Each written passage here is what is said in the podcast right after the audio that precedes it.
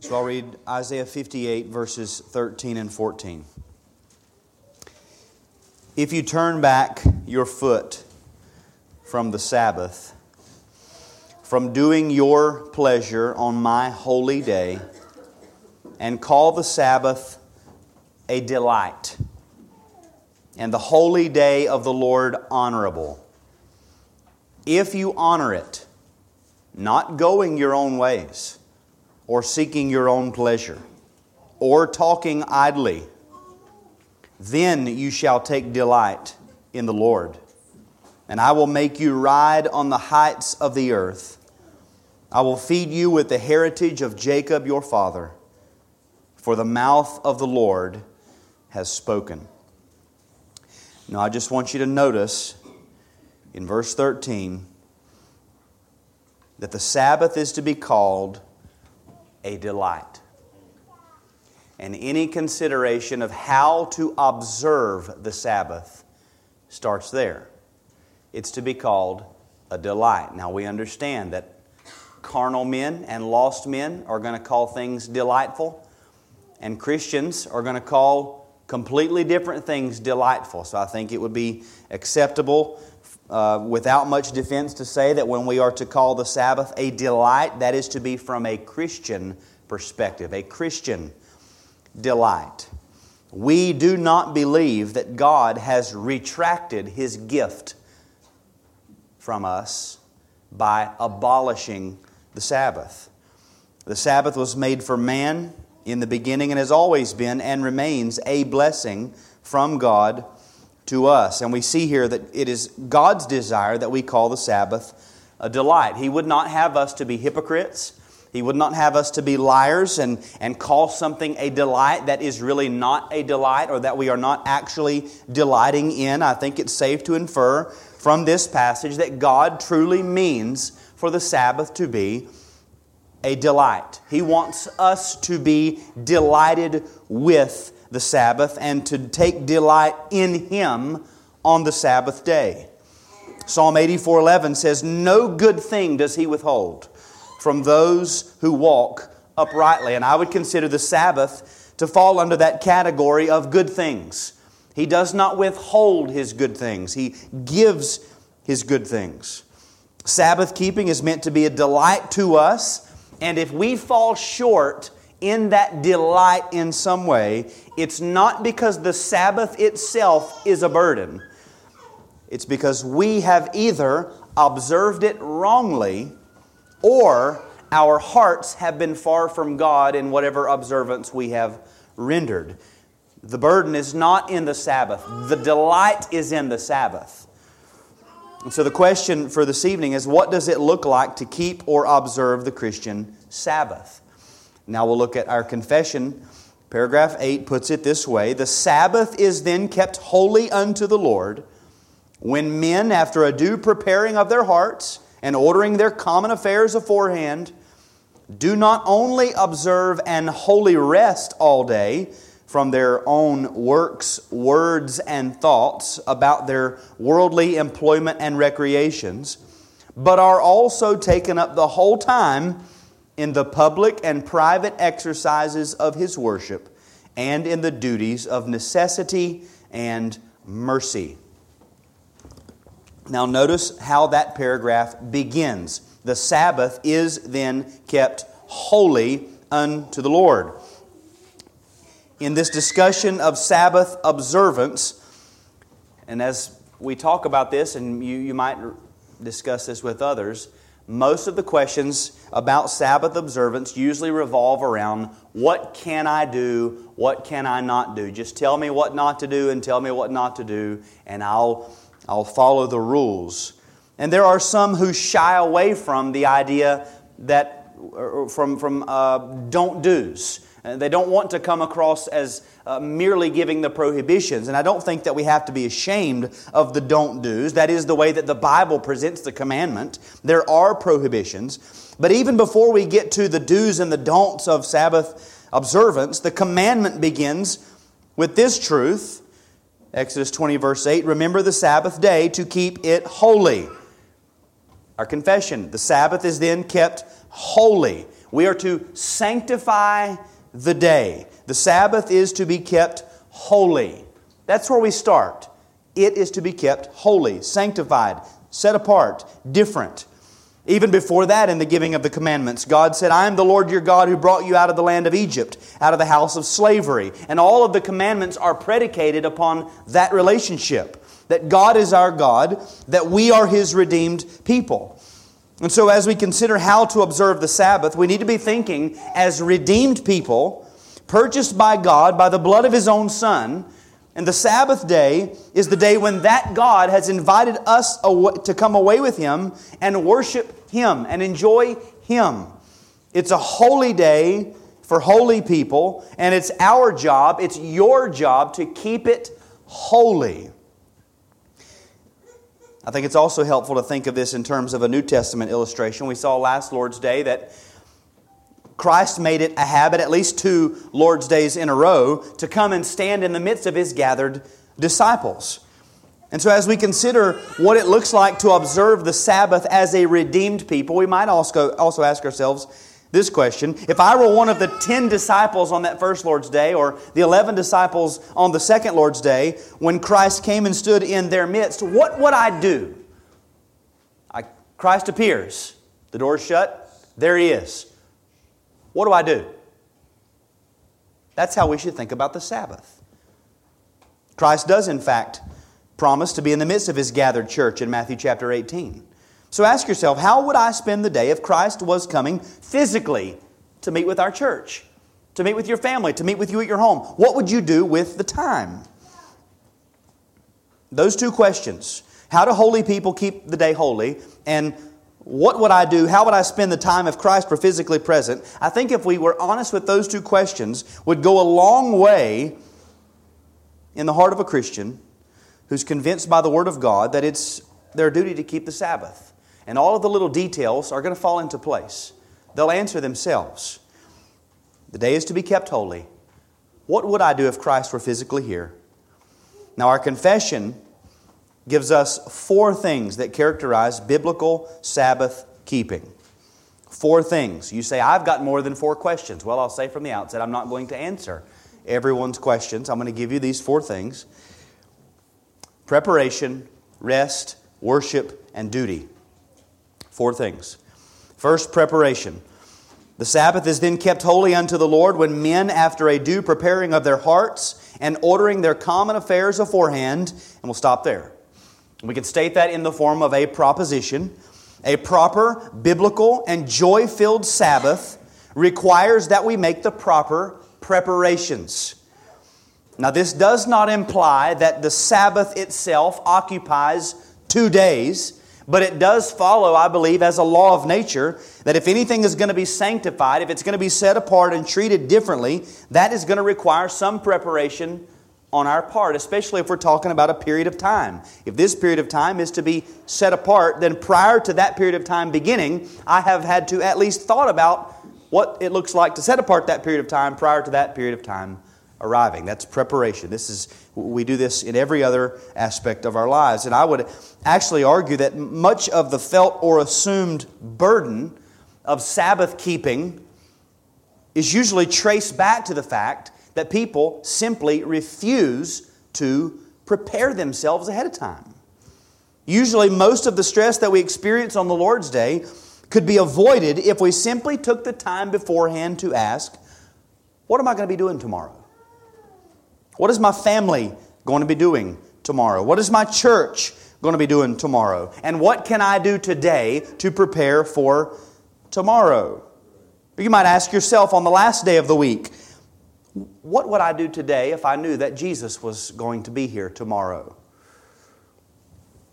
The first thing is that we have to prepare our hearts.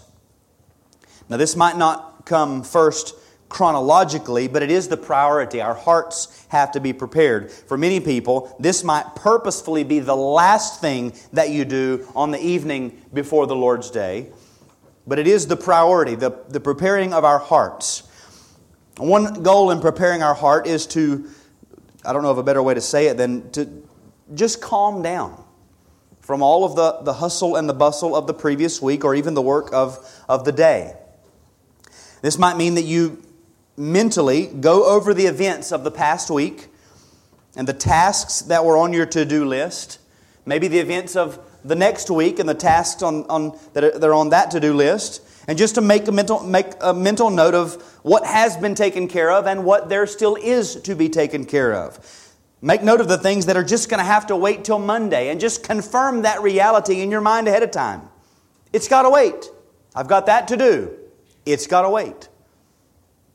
This is, I believe, an intentional use of, of using Christ as our peace.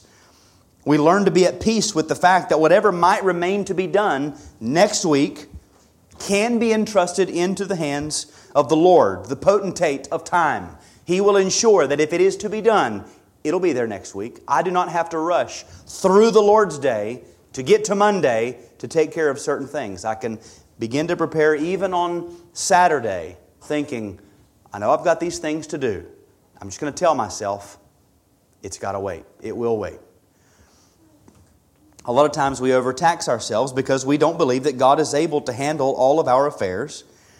And even where we've failed, maybe you get to Saturday and you say, Well, I had these three things to do and I, I didn't do them. And here we are, it's the end of the week. I didn't get them done. Even where we've failed, believe it or not, God is able to uphold the universe just the same. Even if you forgot to do some things, didn't complete all your tasks, or have a lot to do next week, He is able to conduct time. It's interesting and uh, we were talking about this yesterday. In the giving of the law, we read this in Exodus 34 21.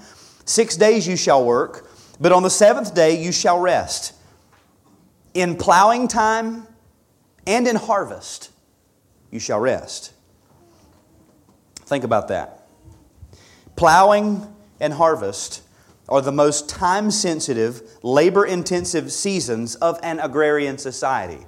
There are times when you have to get the seed in the ground and if you miss that time, you lose the crop. And then there's the time when you have to get it out of the ground, and if you miss that time, you lose that crop. These are very important seasons.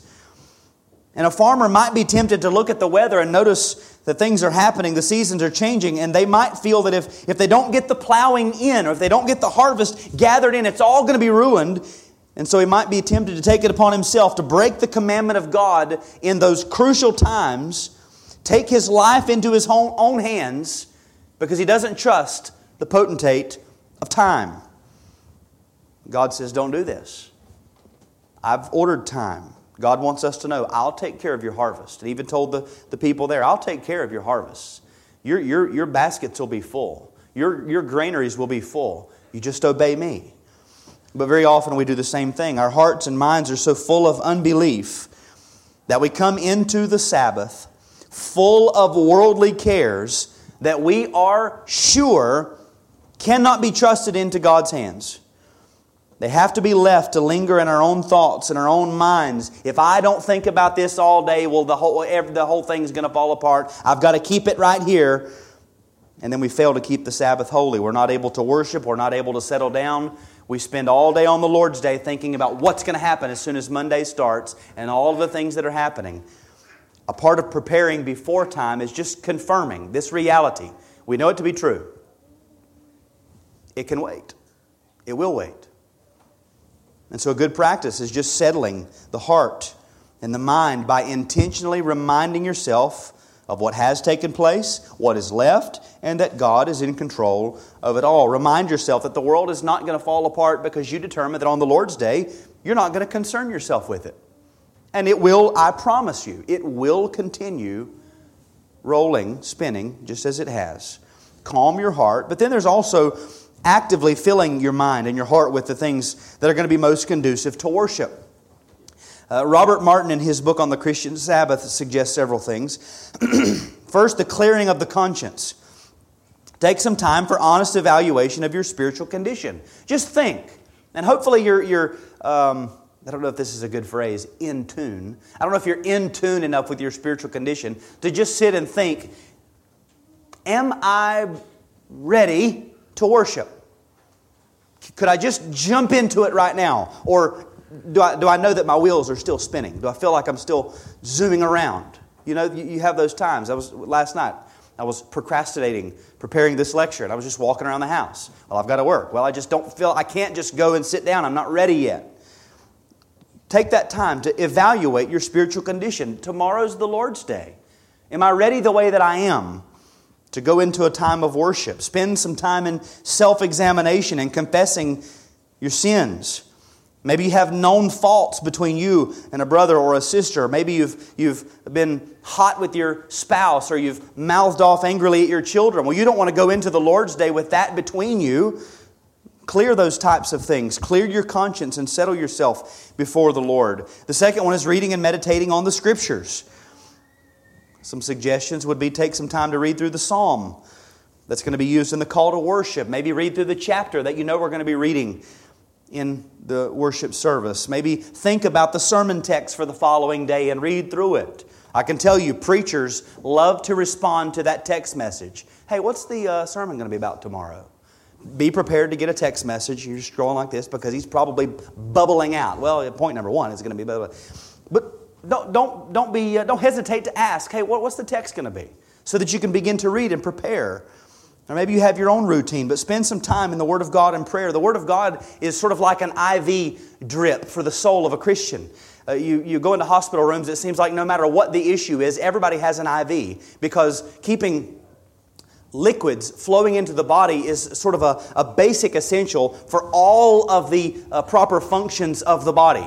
Everything has to have water. We saw that several weeks ago. Everything has to have water. No matter what the issue is, we know we got to keep water coming in. The Word of God is like that. In, in, in every area of the, and all of the movements of your soul, the Word of God is always going to be that basic life giving uh, uh, IV drip, if you will, to, to nourish your soul. So spend some time in the Scriptures. And then they're seeking God's blessing through prayer. Maybe pray through the Scriptures that you've read. Pray for yourself. Pray for your family. Pray for your church. Pray for those who are going to be ministering the Word. You might not know who all is going to be doing everything, but just pray. Lord, I know some men are going to be trying to, to exhort us and encourage us from the Scriptures. Would you help them this evening to prepare them to be edifying?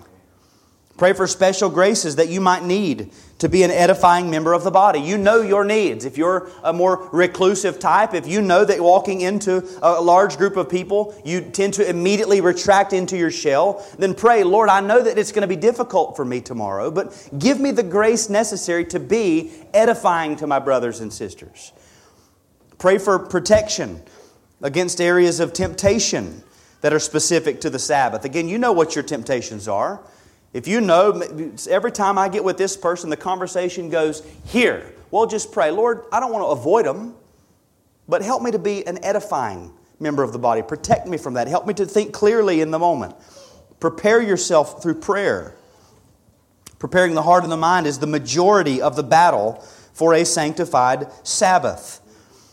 But then there's also the ordering of your common affairs. Now, if you're like me, you're going to do this before the preparation of your heart and mind. I like the, the very last thing that I do on Saturday evening to be spent preparing heart and mind. And so, what we call common affairs would be done before that. But these things have to be taken care of.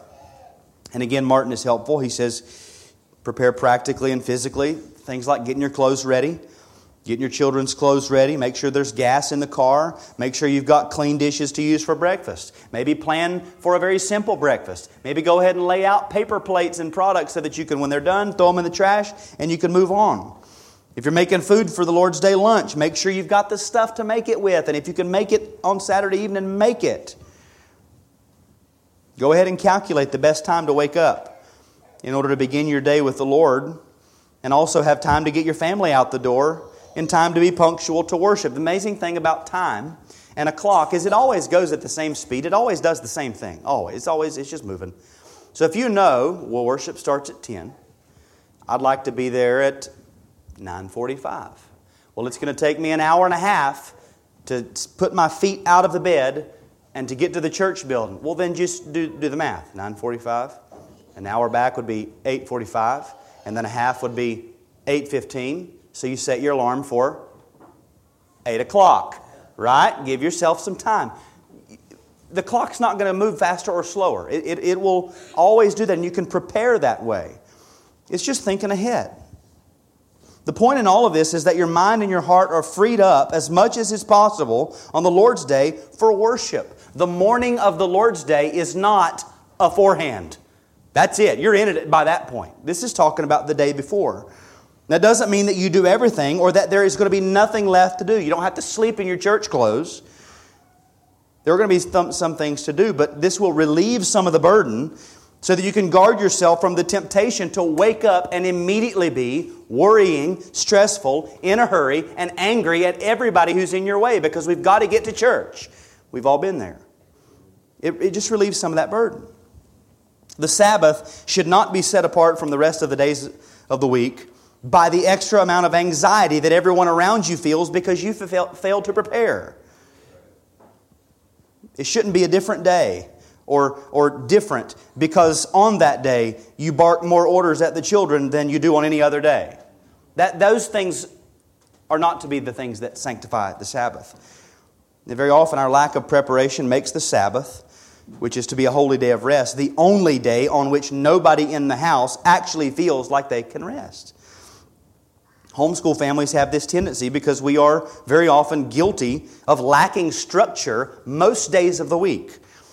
And the Lord's Day then becomes the day when we find out just how unstructured we are because it's really the only day of the week that we have a certain time that we have to be somewhere. Now, structure's not bad, and neither is a relaxed schedule all that bad. But we do send a neg- negative message, especially to our children, when the Lord's Day is the day that is full of all of the extra strain. Call it a delight and get in the car. That shouldn't be our attitude. This preparation relieves that stress.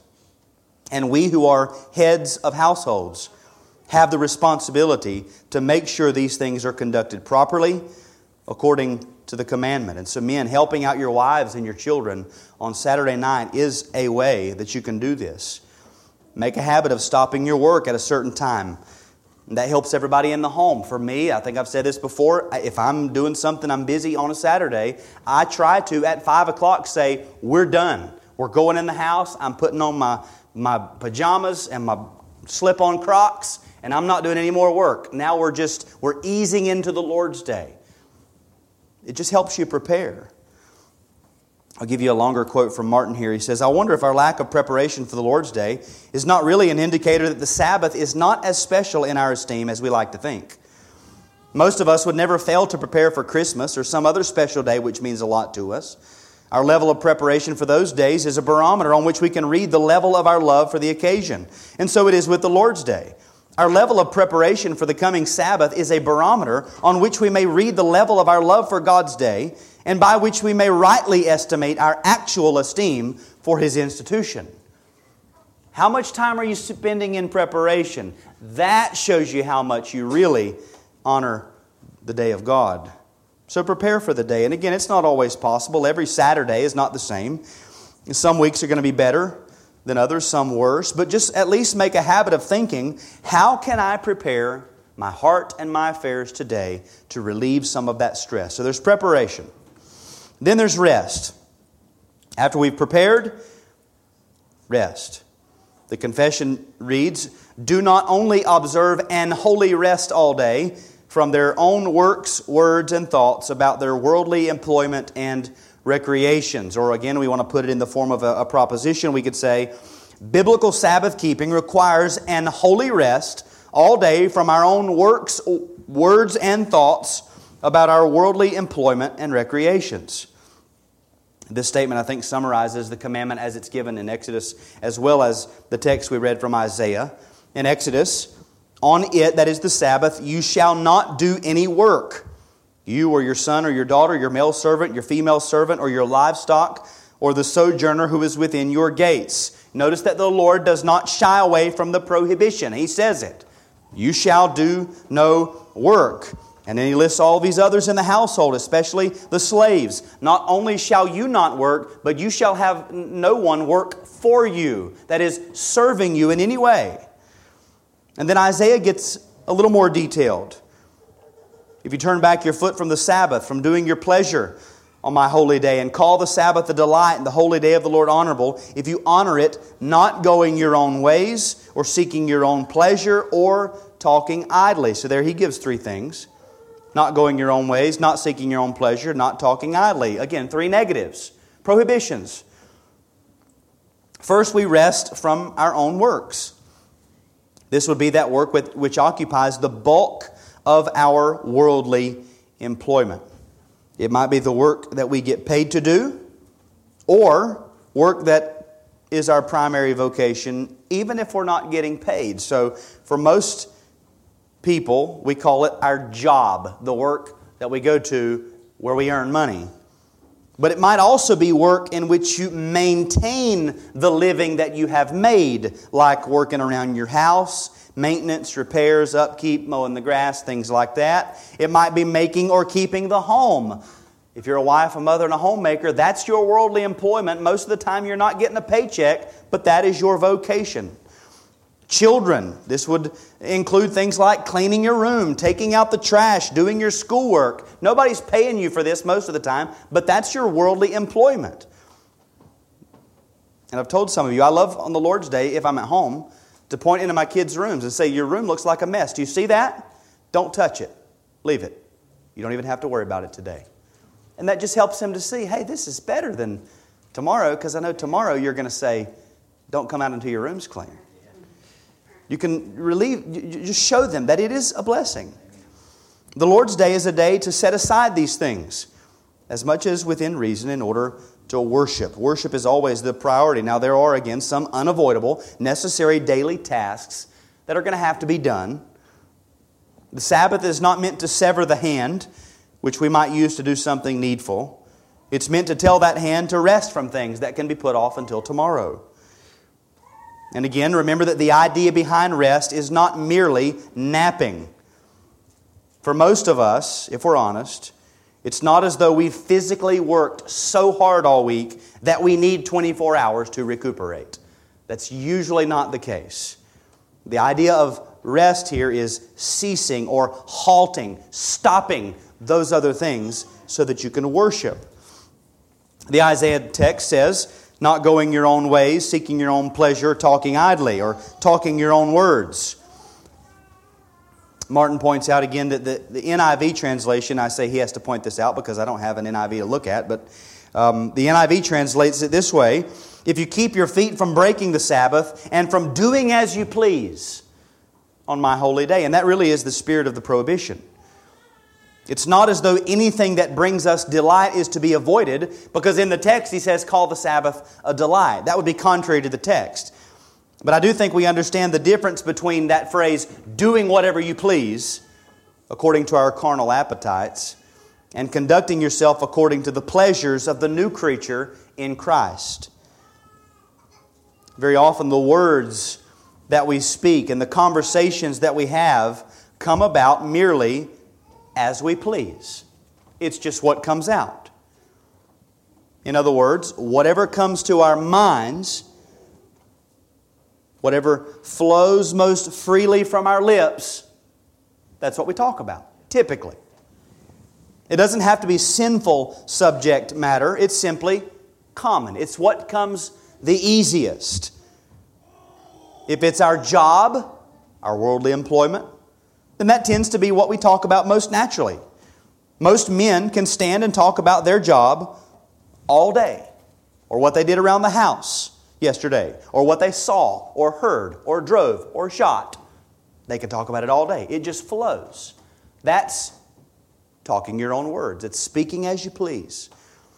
Most women can talk about the deals they got, and where they got them, and where they bought this or that, what recipe they found, what new health tip they read, who they ran into at the store, etc., etc., etc.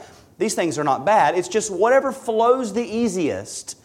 This is speaking as you please. It flows most simply with no effort because that's what we please. Again, these topics are not sinful.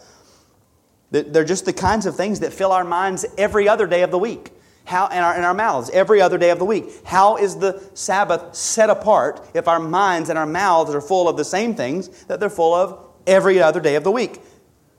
That's, those are two different things. That's contrary. It can't be.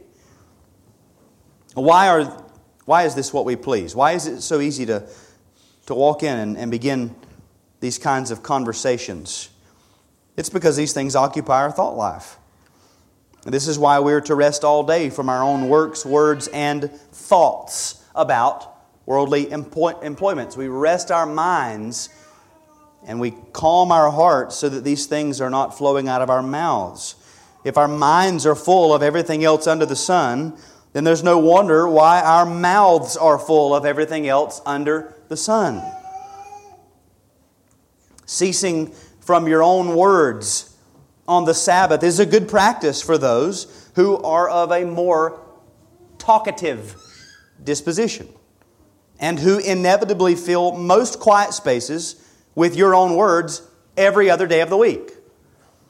Now, the Lord's Day would provide a blessed shock to everyone around you when they don't hear you talking about the same things that they hear you talking about every other day of the week. And they would say, What's going on? And you would say, I'm keeping the day holy.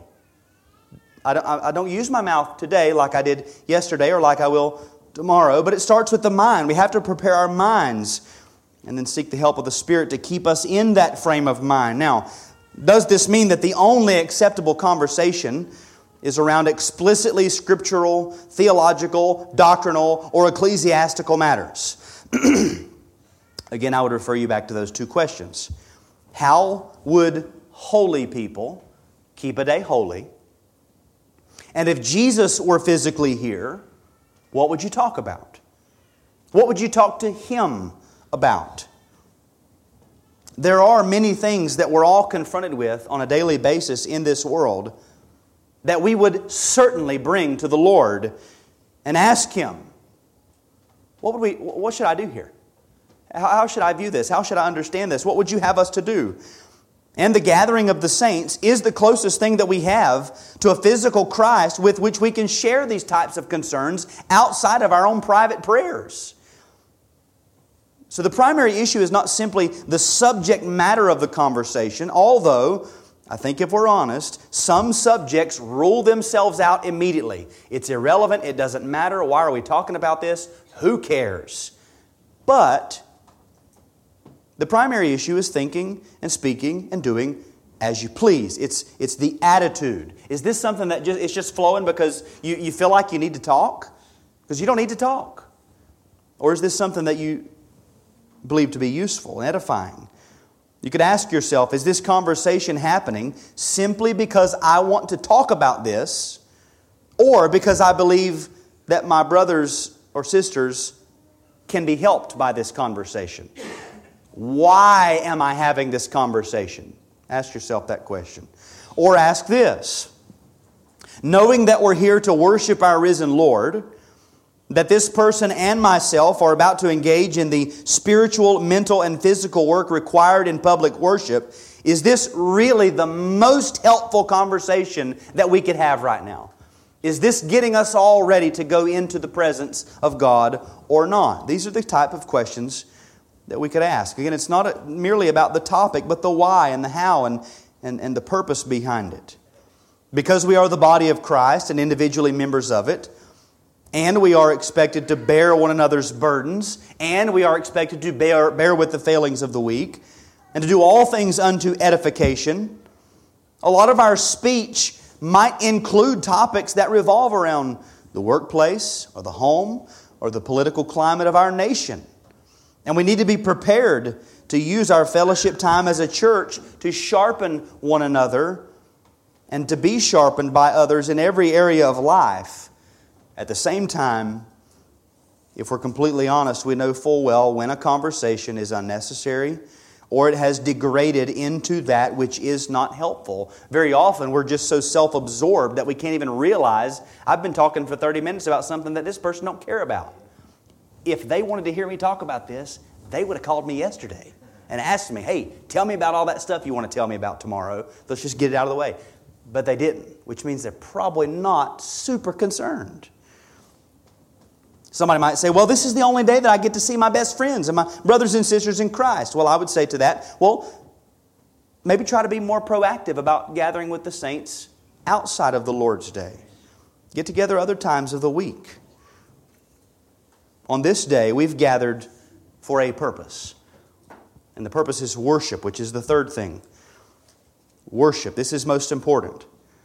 We're to be taken up the whole time in public and private exercises of His, that is, God's worship. Biblical Sabbath keeping requires using the day to worship God, both publicly and privately. Public worship would be meetings just like this. For our church, we have two meetings every Lord's Day. Now, I can't go to the scriptures and say, see, right here where it says to go to church twice on Sunday. But it is the practice of this church, which means a biblical observance of the Sabbath as a member of this congregation means being at these two stated meetings. But it's not just being here, it's actually worshiping. Worship is the priority. Participate by praying, by reading along in the scriptures, by listening, by singing loudly. Worship the Lord in the public worship. And I would even add that the meal that we share after our morning service is a part of our Sunday public worship. You see this in the scriptures. It was the habit of the early church to share in what they called a love feast. When they gathered, they ate a meal together. And I think we would all agree that our intentional fellowship around a meal on the Lord's Day has probably been one of the most helpful things that we've ever instituted as a congregation. At the same time, it is that time which we have to be most on guard with regard to our conversations because it can digress and be unhelpful. So there's public worship and then there's private worship. These are things that you might do at home or things that, that you might do that are connected with the body but are of a more individual nature. For example, 1 Corinthians 16 2. On the first day of every week, each of you is to put aside, put something aside and store it up as he may prosper, so that there will be no collecting when I come. Now, this was not the giving of tithes, but I would say it's associated in that each individual had his own financial obligation to, to, to, to carry out here but it was also when they came together in sort of a, a, a private, public act of worship. He conducted it privately. I personally see the giving of tithes and offerings as directly associated with the public worship of the Lord's Day.